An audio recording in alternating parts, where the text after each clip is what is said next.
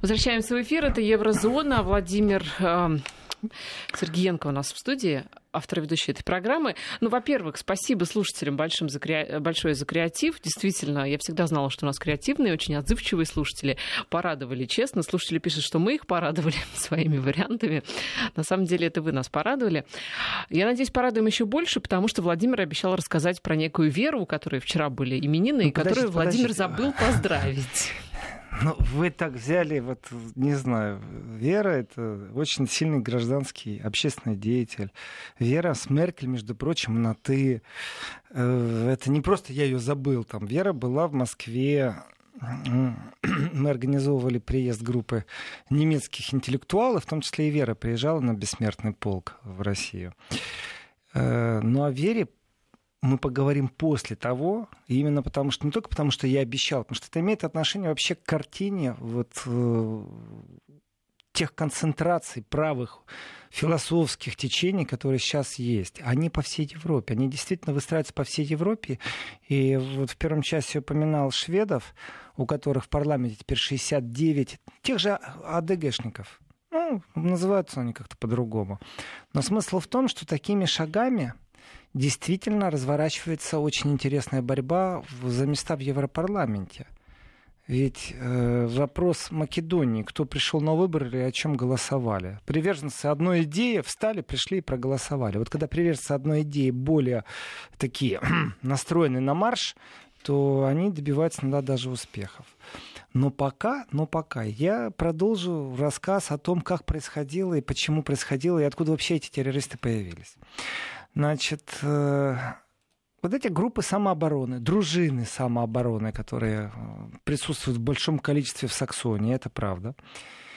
Вот эти группы, э, которые уже привыкли к тому, что полиция то поздно приедет, то все равно фашистами их обзовут. Они разные. Если я скажу, что это такие невинные граждане Германии, ну, такие простые ребята, бюргеры, там, мужики нормальные. Мужики нормальные тогда скрутили возле магазина этого человека и их судили на самом деле неправильно и ни за что. Это дыра в законе и демонстрация власти того, что она власть. Они проявили действительно, вот у спасателей же есть правило, спасай, нарушай даже закон в этом случае. Вот здесь они спасали ситуацию как могли, как умели. И есть такое понятие гражданский арест. Это задержание подозреваемого до приезда полиции. Ты не должен быть охранником в магазине. Такой параграф есть в некоторых штатах США. Гражданский арест называется. Я тебя сейчас арестовываю, пока не приедет полиция. А дальше пусть суд разбирается. То есть гражданский арест в некоторых регионах, в некоторых штатах нужно вводить, и в том числе в некоторых штатах э, Европы. У нас же европейские штаты есть, вот в них надо вводить в некоторых местах. Ну, в некоторых кварталах уж точно. И вот, э, вот эти люди, мужчины, возраста 20 до 30 лет, которые объединились в группу. И здесь момент очень интересно. Аж 11 сентября они объединились. То есть они вошли в сговор, в комплот э, с целью. И дальше идет перечень, э, что они хотели э, делать. Э, тревожное время, если люди должны в сговор входить и уходить в подполье, особенно в Германии. Дело в том, что у всех на слуху об этом все время говорится. В Германии было совсем недавно, это абсолютно бомба такая информационная. Э, что произошло? В Германии было национал-социалистическое подполье, национал-социалистische Untergrund. И это национал-социалистическое подполье убивало людей э, не германского происхождения. Эту группу вскрыли, э, следили. Даже есть тут, тут перед судом предстал. Не все э, при задержании погибли. Но самое, что интересно, и скандал из-за чего? Не потому, что вдруг в Германии появилась какая-то группа, которая убивает кого-то. Это действительно в этой истории трагично. Но интересно очень другое. Дело в том, что документы, именно из Ферфасунгшутса, именно из той организации, которая защищает Конституцию, ну, ФБР, ФСБ, исчезли по этому делу. А вот это уже является странным. То есть все время так получается, что документы определенного рода как-то странно исчезают. Есть такая поговорка. В Германии там, он не видит на левый глаз, он не видит на правый глаз. Обозначает именно политическое восприятие, что вот силовики, они не видят на правый глаз, как правило. А вот прокуратура, она не видит, как правило, на левый глаз. Ну, то есть полиция, вот команды захвата, спецназ, они не видят на правый глаз. И вот это вот на правый глаз не видите или левый глаз прищурить, ты когда в простой разговоре употребляешь, понятно, о чем вы говорите. Ну, мол, прикрыли глаза, знаете, так сделаем вид, что ничего не произошло. Но когда из прокуратуры исчезают документы, когда исчезают документы из разведки, Э, по поводу того, что на территории Германии действовала ячейка, то вопрос возникает, а почему они исчезли? И был такой шухер, знаете, вот по-другому не назовешь, тоже такое слово интересное. Немецкое, наверное, нет? Ну, оно, оно смесь немецкого, идиша, но оно употребляется и э, понимают немцы. Так вот, понимают, да? Да.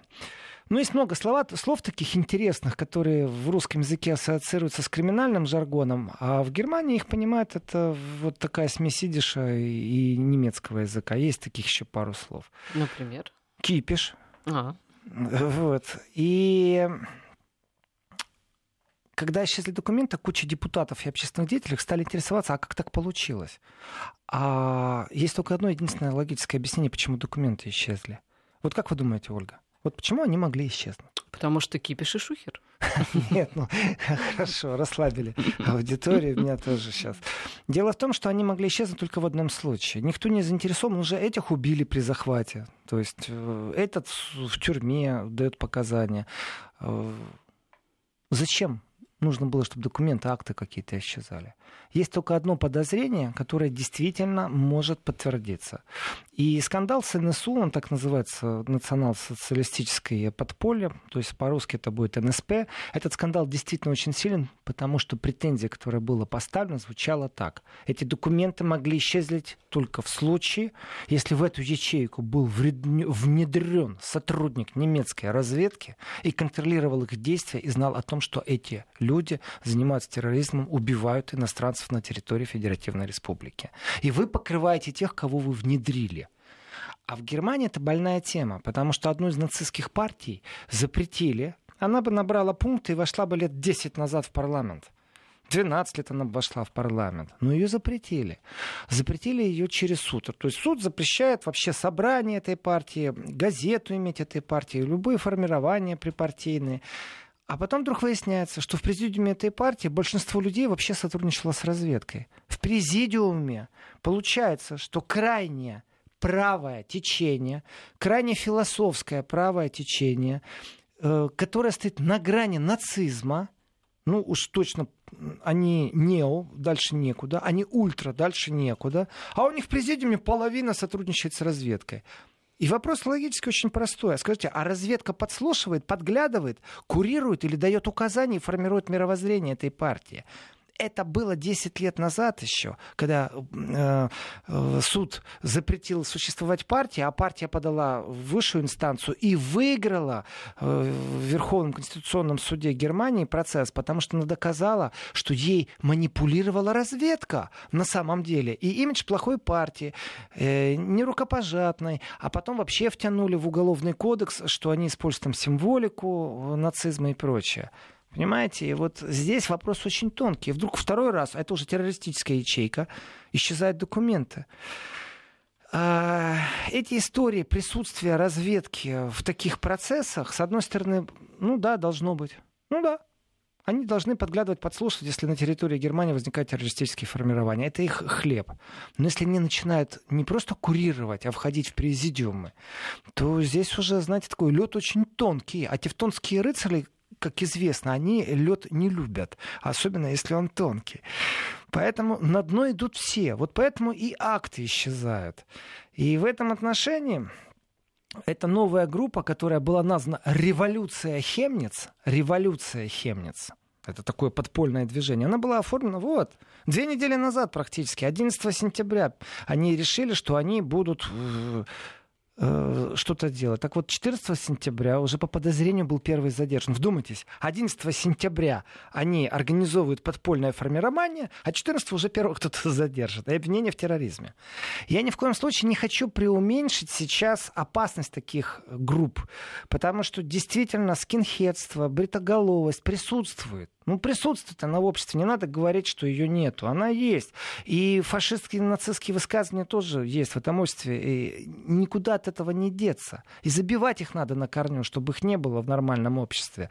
Но есть огромное количество нормальных граждан, нормальных бюргеров, которых ставят в одну нишу с этими. И вот на этом и сыграла альтернатива для Германии от начала до конца, как по писанному, как по нотам продирижировала. А почему бы не использовать такой момент? Если уж нормальные граждане начинают чмошить, превращать в чмо, то почему бы об этом не говорить вслух? Да, они дают возможность по телевидению выступать, да, они дают возможность в газетах выступать, но есть правда жизни, и в этой правде жизни включилось сарафановое радио. А дальше, ну, тоже есть определенные технологии. Все-таки альтернатива для Германии не совсем сидит без рук, и она занимается продвижением в интернете, у них даже сотрудники есть, которые этим занимаются. Все в порядке. Но задержание, которое происходило, понимаете, вот эти вот неонацисты, хулиганы, скинхеды, ну, хулиганы в этом самом страшном слове, вот эти хулиганс, которые вот э, все крошат на своем пути, вот они объединились, пришли в парк, требуют документы. Полиция говорит, что они в руках держали бутылки и, и, и электрошокеры. И угрозами вот этих вот бутылок и электрошокеров они заставляли бедных беженцев, которые находились мирно в парке, показать документы, и один из них, иранец, пострадал. Это картина, которую нарисовала полиция. Я не знаю, меня там не было. Я могу сказать, что по всей Германии существует культура гуляния по улицам, по паркам, и в руках у человека бутылка. Это прям процесс, особенно у молодежи. Не зашли, купили бутылку Кока-Колы, бутылку пива, они с ней гуляют. А там нет закона, вот как у нас? Распитие я... в общественных Ольга, местах. слушайте чаще. Я целую передачу посвятил в субботу. Я просто когда слышу про алкоголь, сразу выключаю. А, не понятно. Кстати, хорошая штука. Выключить сразу, когда услышал про алкоголь.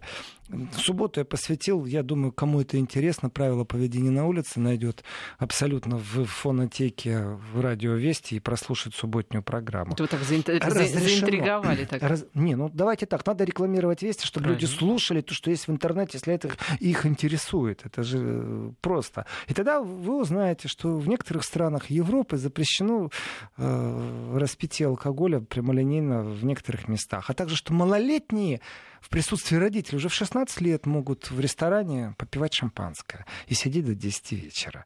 Это все в субботу я Какие поговорил. Они отсталые. У нас э, выпускники пьют вовсю в присутствии родителей. В общем, мне кажется, Германия далеко до нас.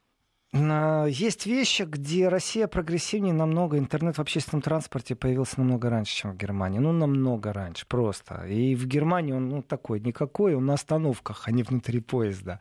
Я помню восторг одного знакомого, который говорил, что в Москве можно сесть в метро на Кольцевой и просто работать в интернете. Все в порядке с интернетом. Тепло, главное. И тепло, да. И дешево. Дешевле, чем транспорт общественный в Германии. Дешевле, чем любой интернет-кафе, которыми напичканы. Но это связано с лицензионными разрешениями. Сейчас идеи вот на самом деле не очень хорошие подали. Так, так вот, э, ничего я не подавал, никаких идей, не, не притягивайте я меня думаю, в сообщники. Завтра утром э, будет куча бизнесменов в галстуках и в костюмах, которые по, по кольцу такие курсируют с телефонами в руках. Ну, это бюджетный вариант. У кого офисов нет, да. складчину, да, да, да, да. Где у тебя офис? У меня он плавающий такой. И вот этот то ли ранец, то ли ракец получил травму головы. Прокуратура считает, что вот это нападение это было пробный такой, знаете, есть такой тест, когда малолетние преступники делают определенное посвящение или взрослые мафиози, там, например, там иголка, кровь, палец уколоть надо. Нужно вот пройти определенное посвящение. В армии это есть, между прочим, в, в местах не столь отдаленных. Ну, вот определенное посвящение. Прокуратура считает, что то, что происходило, это имеет отношение к определенному посвящению, а дальше, после этого посвящения, они должны были совсем стать террористами. И здесь, конечно, больной мозоль у Германии, потому что история с НСУ у всех жива, все хорошо помнят. Что произошло и как это происходило. И плюс ко всему разведка сообщила, что вот эти ребята, которые скинхеды, неонацисты и хулиганы, как я в кавычки беру все эти три слова, потому что веры немецким СМИ абсолютно нет. Вот просто нету. Прокуратуре немецкой веры нету. Суду есть. Вот суду я доверяю немецкому, потому что э, против даже СМИ и лжи, против fake news выигрывали суды. В этом отношении действительно пока что вроде двигается в хорошем, еще не совсем плохом направлении. И э, информация о том, что они планировали что-то, конечно же, вот она взрывает. И здесь как простой гражданин, я скажу, на холодное дуть надо. Особенно в Германии, особенно в местах, где присутствует ультраправое настроение. Э, плюс идет все время разогрев, такое противостояние. И действительно существуют не все беженцы э, адекватные, не все неадекватные. Они тоже люди, они тоже разные. Кто-то профессию ищет, кто-то устроился на работу, как смог по-черному, а кто-то с утра до ночи, получая вот это вот содержание, минимальное пособие, действительно находится в парке и пристает к девушкам. Все по-разному. В каждом случае нужно разбираться. Машина юстиции тормозит, система безопасности тормозит, появляются вот группы которые объединяются по какому-то принципу, а дальше, вот когда доходит до края, действительно нужно передавать силовикам, нужно передавать органам. Поэтому, правда, я не знаю, есть только факт. Их задержали, и им вообще их обвинят в террористической ячейке. Вполне возможно, пошумят, поголдят самых активных, вот этих, которые, знаете, раздражают целый квартал или целый город. Тоже может быть. Ультраправые могут раздражать, втягивать свои сети. Может быть, их как-то сейчас купировали. Я этого не знаю. Я только знаю, что по факту факту. Один человек вот непосредственно там получил обвинение практически в э, организации вот этой террористической ячейки, рассуждая логическим путем, могу сказать, значит, есть доказательства не просто так. Значит, кто-то из них э, дает показания или был внедрен, как всегда, и есть доказательства того, что он призывал, например, к каким-то действиям, которые можно классифицировать как террористические. Ну, вот это уже очень серьезное обвинение. И если эта тенденция существует, то мы попадаем в безумно тяжелую, страшную ситуацию, потому что э, ну, чем дальше, тем хуже. Значит, есть тенденция в обществе, мы это видим. Действительно, очень много людей стало правомыслящих. Это практически такая горизонталь европейская, нижняя горизонталь, Италия, Венгрия, э, Австрия, Германия ярко выражена. И самые-самые вот крайние представители этого мышления, они действительно могут, если рассуждать логически, если рассуждать социумно-логически, они тенденциозно могут быть направлены вот туда, в то русло, где появляется подполье. А это уже катастрофа раз смогла полиция противопоставить э, себя организации террористической ячейки, два, а если прозевает, претензий к немецким силовикам огромное количество. Они все, вот последние террористические атаки, которые были на территории Германии, они их все просто прозевали. Они не, не сотрудничали служба со службой. У них хаос даже в компьютерной системе. Они снимают надзор с тех, за кем нужен надзор. То есть человек прослушивает, проглядывают, за ним ходят, мечеть, куда он ходит, за ней смотрят, слушают, проглядывают, разведка работает, а потом в один день бах, все снимает, а он через неделю делает удар. Ну как тут не задуматься о всемирном заговоре каком-то? Но только на территории Германии. Вы знаете, Владимир, здесь есть вопрос э, к вам. Он для посвященных. Я тоже боюсь, что я не очень правильно прочту, что написал наш, видимо, продвинутый очень слушатель.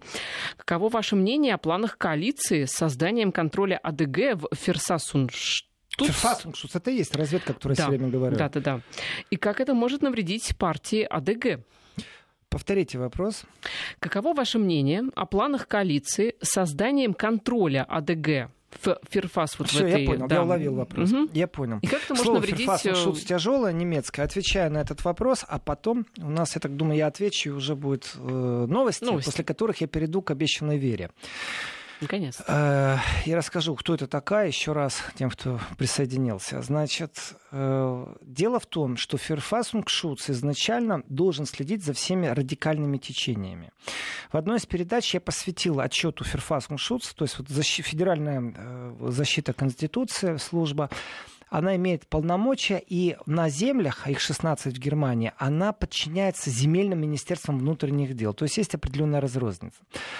И, конечно же, граждане Германии, считающие, что они не фашисты, что они не неонацисты, что они нормальные среднестатистические граждане, объединившись в политическую систему, в партию, я брал интервью у нескольких нельзя назвать интервью. Когда пишешь книгу, это не интервью, но с другой стороны, конечно, это интервью. Разговаривал с теми, кто потом победил на выборах, стал депутатами. Абсолютно адекватные граждане, которые вот такие, ну, выставляют свои проблемы. Почему мой ребенок, там, внук в детском саду э, э, не говорит больше по-немецки. Вот до такого разговора сводилось. Простые житейские проблемы поднимали. Они вот где-то там в АДГ присели. И первая победа АДГ была, когда они вошли в первый земельный э, Ландестаг. Это вот есть Бундестаг, это вот э, парламент всея Германии, а есть Ландестаг, то есть земельный парламент. И с этого момента, в связи с тем, что у них появились депутаты, они получили доступ к тому, что делает Ферфасунгшутс.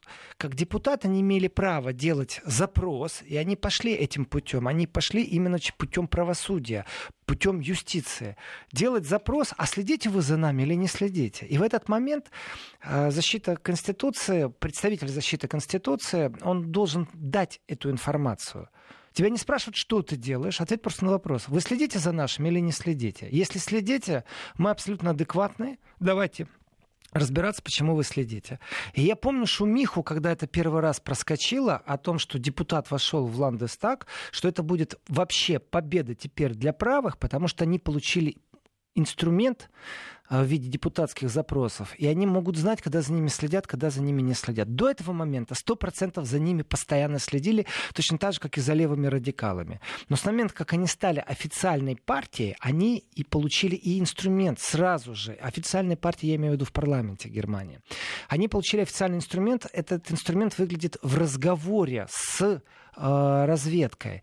И именно Поэтому, между прочим, МААС потерял свое рабочее место, потому что из рядов АДГ произошел такой слив, что глава разведки э, дал данные разведки о том, какие течения и как они расположены, которые еще официально не были опубликованы. То есть раньше официального э, доклада он слил вроде бы как АДГшникам, чем нарушил вообще-то э, не этическую, а законную сторону.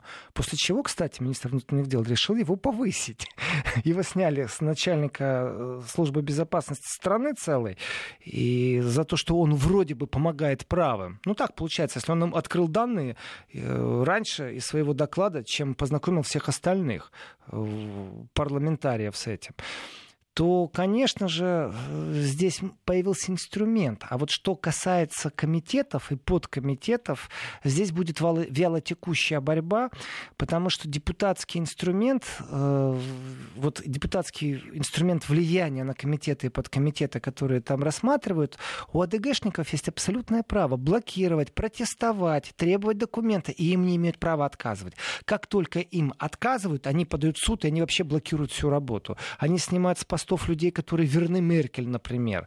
Э, такие тоже есть. И в этом отношении появившийся новый инструмент дает им возможность воевать за свое право, не быть подслушанным, не быть э, поднадзорными, не быть под колпаком Мюллера. А если это есть, то как минимум об этом знать. Это дает огромнейшее преимущество в борьбе за вот эти новые места в парламенте. И тоже играет роль на популяризации партии. Ну что ж, как и обещали, новости, и надеемся услышать, кто же такая Вера. Возвращаемся в эфир. Это заключительная часть, заключительная полчасовка еврозоны. Владимир, итак, ждем. Ну, обещанная. Значит, э, Вера Ленгсфельд. Это женщина, очень мощная фигура, э, сильный человек. Я сейчас имею в виду только духовные и философские качества этот э, человек не может быть не замечен как э, общественный деятель, в Германии. И некоторое время назад я, кстати, кстати, вот если вы меня спросите, Ольга, в связи с предыдущими некоторыми э, нашими разговорами сегодня, вот как я думаю, лично я, сейчас мое личное мнение автора программы Еврозона, Следит ли немецкая разведка за верой? Да, однозначно. Сто процентов. Сто процентов э, не все так просто. Значит, Вера Ленгсфельд имеет очень интересную биографию. Э, человек э, побывал в тюрьме. Человек был лишен права заниматься своей профессией. В Германской Демократической Республике было одно из наказаний – это запрет практиковать свою профессию. Вы врач, вам запрещено. Вы режиссер, вам запрещено. Вы не имеете права больше работать по профессии. Это когда же было-то? я же говорю, в Германской Демократической Республике. Вот вообще вся история Германской Демократической Республики вот такой ос- ос- особый особо очень сильно изученный э, феномен э, того, как власть э, и пробует бороться иногда с общественным мнением, и наоборот, как эта власть проигрывает общественному мнению. И то, и другое присутствовало ну, давайте так, это не эксперимент над человечеством, но изучать это историческое наследие, конечно, э, не помешает.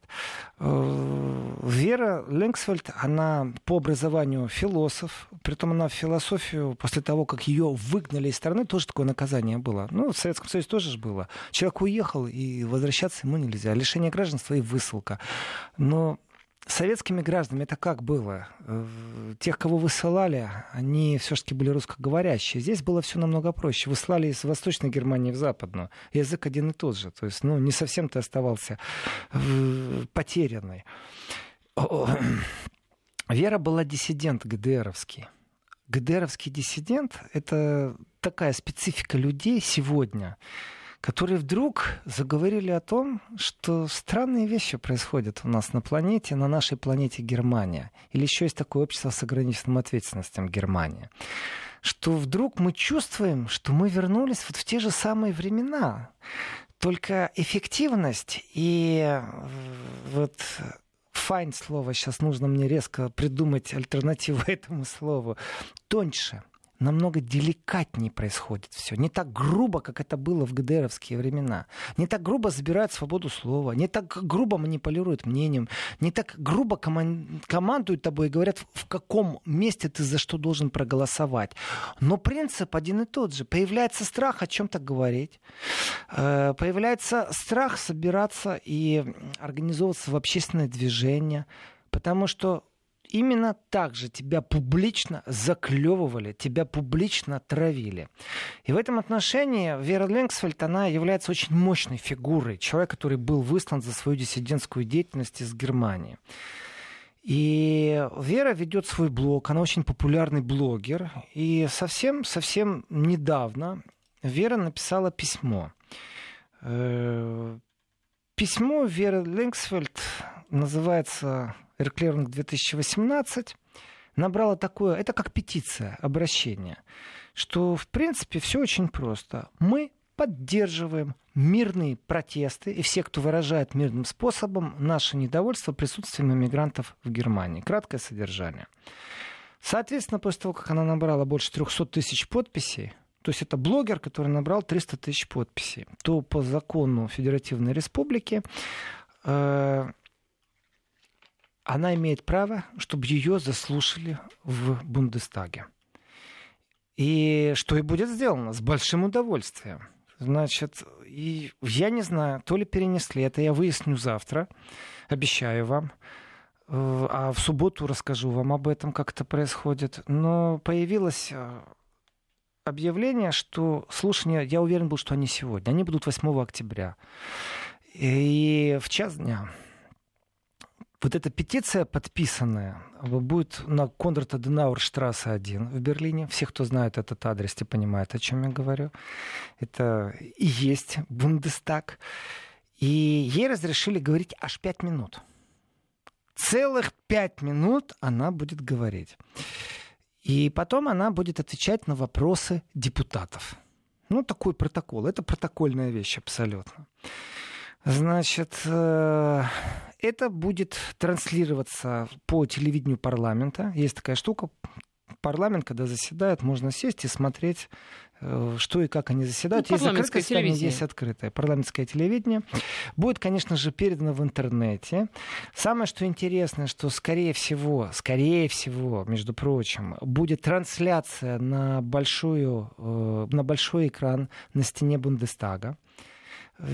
Я думаю, что не посмеют просто запретить эту трансляцию. Почему трансляция будет на стене Бундестага?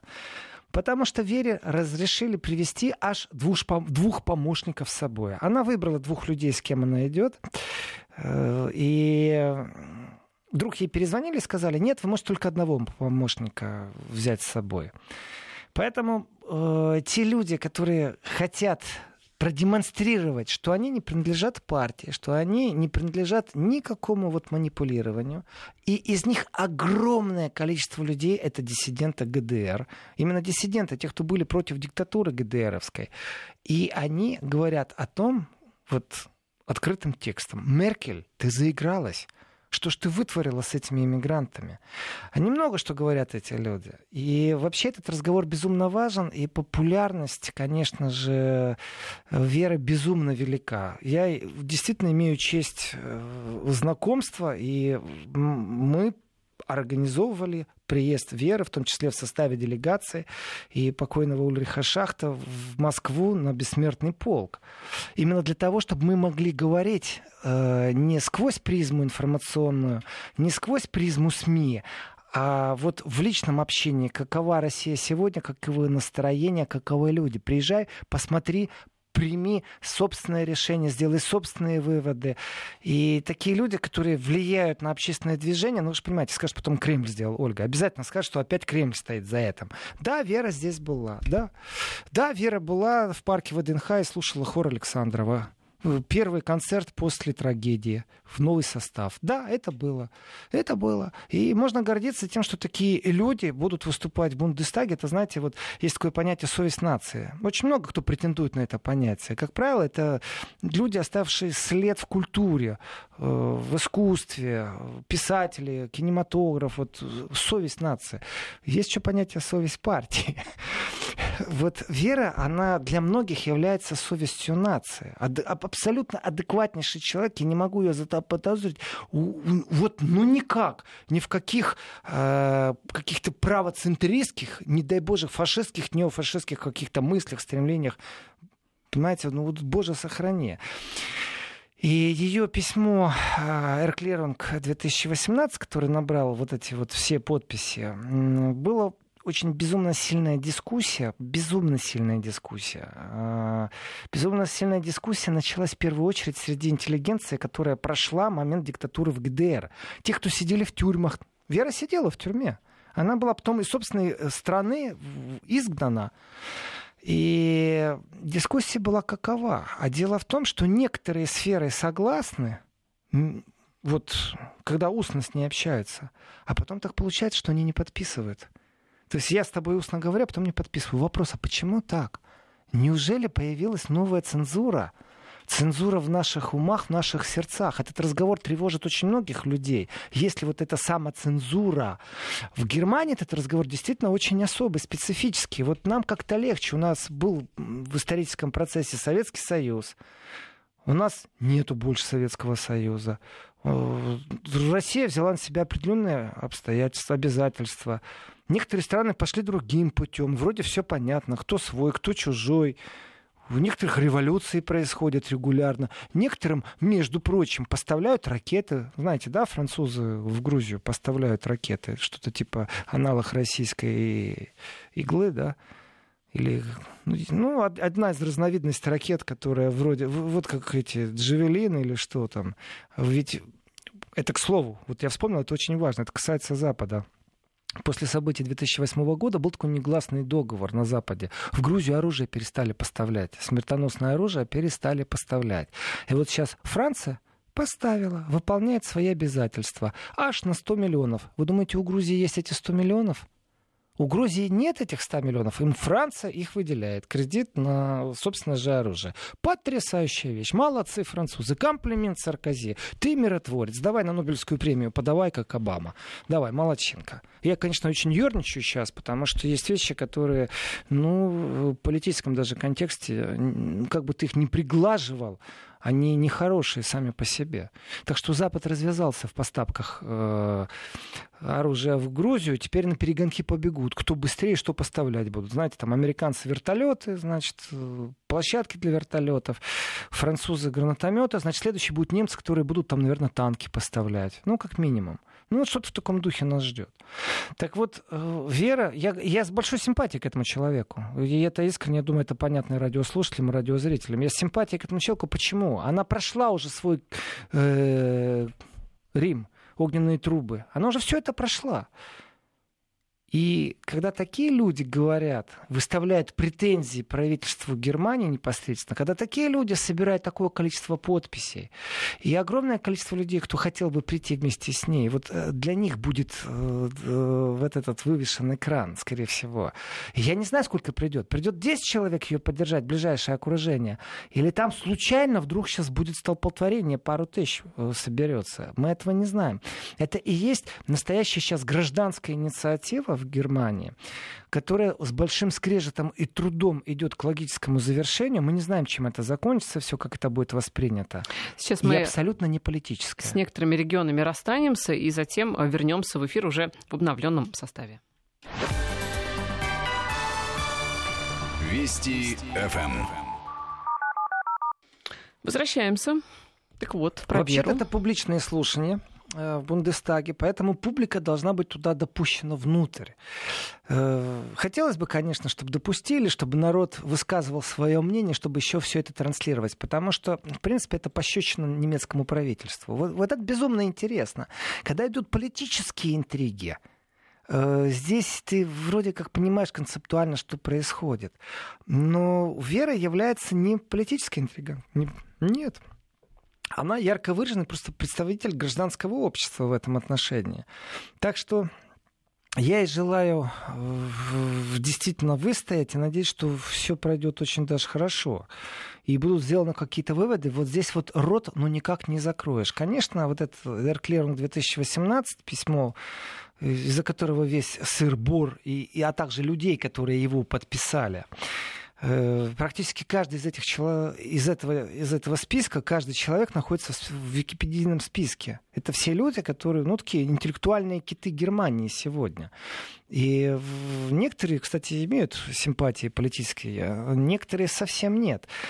Но э, Вера Лэнгсфальд еще является представителем противостояния э, всему информационному потоку. Те, кто получает постоянно информацию из мейнстрима, и если почитать блог э, Веры, это настолько разные вещи. Такие вещи всплывают. Иногда, ну, прям мороз по коже. Она пишет о депутатах, они выковыривают информацию. И главное, ей сбрасывают эту информацию. Ну, вот кто что сделал не так, кто высказал какие-то взгляды. И там, э, если зайти к ней на Facebook, можно уйти чудовищные вещи. Там, например, э, висит прямое обвинение одному из депутатов Европарламента, который из Германии, компании, который представляет партию зеленых, там просто объявление ему в педофилии висит если он сможет это оспорить как-то, потому что Facebook не забирает это уже там пару дней, значит все, значит э, что-то здесь не то. В этом отношении действительно претензия, вот э, в Германии есть такая модель, э, душа народа, сердце народа, на самом деле все должно контролироваться мозгом, а это мы все-таки делегируем президенту Германии. Если ему не понравится, он не подпишет протокол о э, за, там, закон, чтобы вступил в силу, он не подпишет э, вступление в силу в должность канцлера. То есть, ну, вот, как бы совесть. Поэтому очень интересно. И вот я обещал проверку, к сожалению, вот еще раз, к сожалению, я был уверен, что сегодня слушание, восьмого. Так что интрига останется. Обязательно расскажу подробно, что там было, как там происходило. Было 8 человек или 2000 человек. Все это я расскажу. И вот, коль я уж задел Францию сейчас, все-таки это тоже еврозона, Значит, и в этом отношении есть определенный такой скептицизм, тоже противостояние в Европе. Очень много посвящено сейчас, очень много информации о том, какие там правые силы. Но практически в Европе убита, вот, э, Ольга, вы себе представить не можете, насколько убиты э, философия э, движения вот этих 70-х годов и 80-х, э, протестные движения, которые просто призывают к миру которые не влазят в эти протоколы политические, не влазят в интригу, просто призывают к миру. Э, допускаю мысль, одну из, что финансирование из Советского Союза тогда было. И это финансирование тоже играло свою роль, конечно же. Сейчас без крупного финансирования никто не заинтересован. Все погрязли в собственных интригах. Противостояние правых с центром, борьба вот за депутатские мандаты в Европарламенте. Все это понятно. Но э, практически такая стоит заглушка. И в этой заглушке никто не работает с народом, с избирателем, с лекторатором в Европе. Никто не объясняет, что к чему приводят поставки оружия вообще-то. И э, это определенная демонстрация. Вот мы знаем, что произошло в Сербии за последних 72 часа. Мы все знаем, мы все понимаем. Мы знаем про голосование в Македонии, как оно происходило, что происходило, что удалось действительно пробойкотировать. Это победа тех, кто призывал к бойкоту. Мы это знаем. А вот э, когда маленький такой вот, как, опять же, политический эксперимент, мы полностью поддерживаем целостную, э, неделимую Грузию, территориально и поставляем ей оружие. Вот что вы хотите? Новый очаг войны? Ну, поставляйте оружие какое-то другое, пассивное. Ну, в крайнем случае, договоритесь тет-а-тет, поставьте там свои войска. Ну, вы же умеете это делать. Когда вам очень хочется, вас не просят. Вы же войска вводите, начинаете бомбить там Сирию. И пробуйте рассказывать о том, что вы здесь находитесь на каких-то законных основаниях, придумали с пальца, высосали. Поэтому жест Саркози а, прошел абсолютно незаметно, и его высказывание абсолютно незаметно. Но тенденция очень нехорошая и очень опасная. В следующий раз э, Саркози поставит ракеты на Украину и никто не скажет ему слова против. И вот в этот момент такие, как Вера, как Ленгсфельд, они вокруг себя будут объединять людей, которые могут действительно вывести 300 тысяч людей на улицу, а может быть и миллионы. Объединиться еще и по странам, потому что вот мирных инициатив больше нет. Все как-то превратились в партию войны, только объясняют, моя партия больше имеет прав, потому что мы являемся пострадавшими, а они начали первыми. Нет, вы начали первыми на два года раньше. Нет, вы, вы начали вообще в 70-м. Нет, вообще-то вот после Второй мировой войны была холодная война, и у вас вообще паранойя. Вот эти разговоры, они же имеют какую-то логику и специфику логики, но здесь должны присутствовать профессионалы высшего полета, что военные, что из дипкорпуса. А в жизни протестов, вот «Мы за мир», которое было движение неоднократно и в разных странах, в США это было, в Европе это было, действительно миллионы выходили на улицу. Сейчас этого нет, и нету инициаторов этому движению. Давайте по-хорошему. Сейчас бы вышло, я не знаю, ну хотя бы четыре профсоюза, которые не очень парят то, что у них там на полтора процента сейчас ставка понизилась. И вот сейчас там э, опять очередной раз Ryanair бастовал, 200 пилотов не взлетели, значит, 50 самолетов стояли на земле, в общем, творился полный хаос. А вот все то же самое. Но мы требуем мира. Не поставляйте оружие в Грузию. Нету больше инициаторов таких. Все это движение вот абсолютно умерло. Сейчас марш мира, который был в этом году в Берлине, ну, когда-то, да, сотня тысяч людей. В этот раз, ну, жалкое зрелище. Ну, ну пару сотен, они написали там две тысячи. Ну, ничего интересного. Ну, поставили какую-то трибуну второстепенного сорта. То есть э, ни финансирования толкового, ни лидеров таких ярких. Э, и будущего, соответственно, у этого процесса нет. И вот эта ностальгия, которая э, существует в обществе, ведь все помнят эти марши мира – она есть, и она, ну, не знаю, как ситуация будет раскрутиться, как наблюдатель, нужно сказать, подождем, увидим. Как человек, как личность, я скажу, я желаю сейчас, чтобы эти движения, чтобы они действительно получили какую-то сильно, сильное вот, э, подогрев со стороны, не знаю, не со стороны, ну, давайте так, кто, кто будет? Россия не будет финансировать это. Америка тоже не будет финансировать. Сами по себе никто не отчисляет им какие-то средства, чтобы они это финансировали.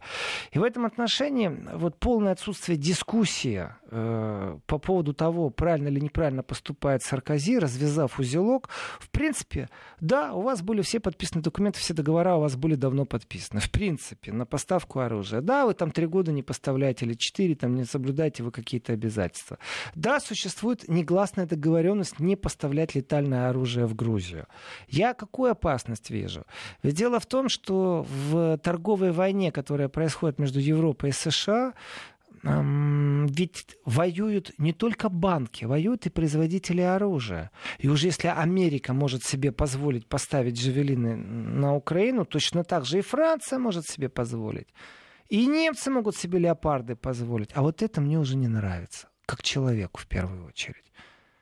Я думаю, это тема для отдельной беседы что вам нравится, что нет. Эм, и, конечно же, будем следить за той самой верой. Ну, вы будете следить. Я, я надеюсь, расскажу обязательно, Да, и надеюсь, расскажете, э, это получается в ближайшие выходные уже.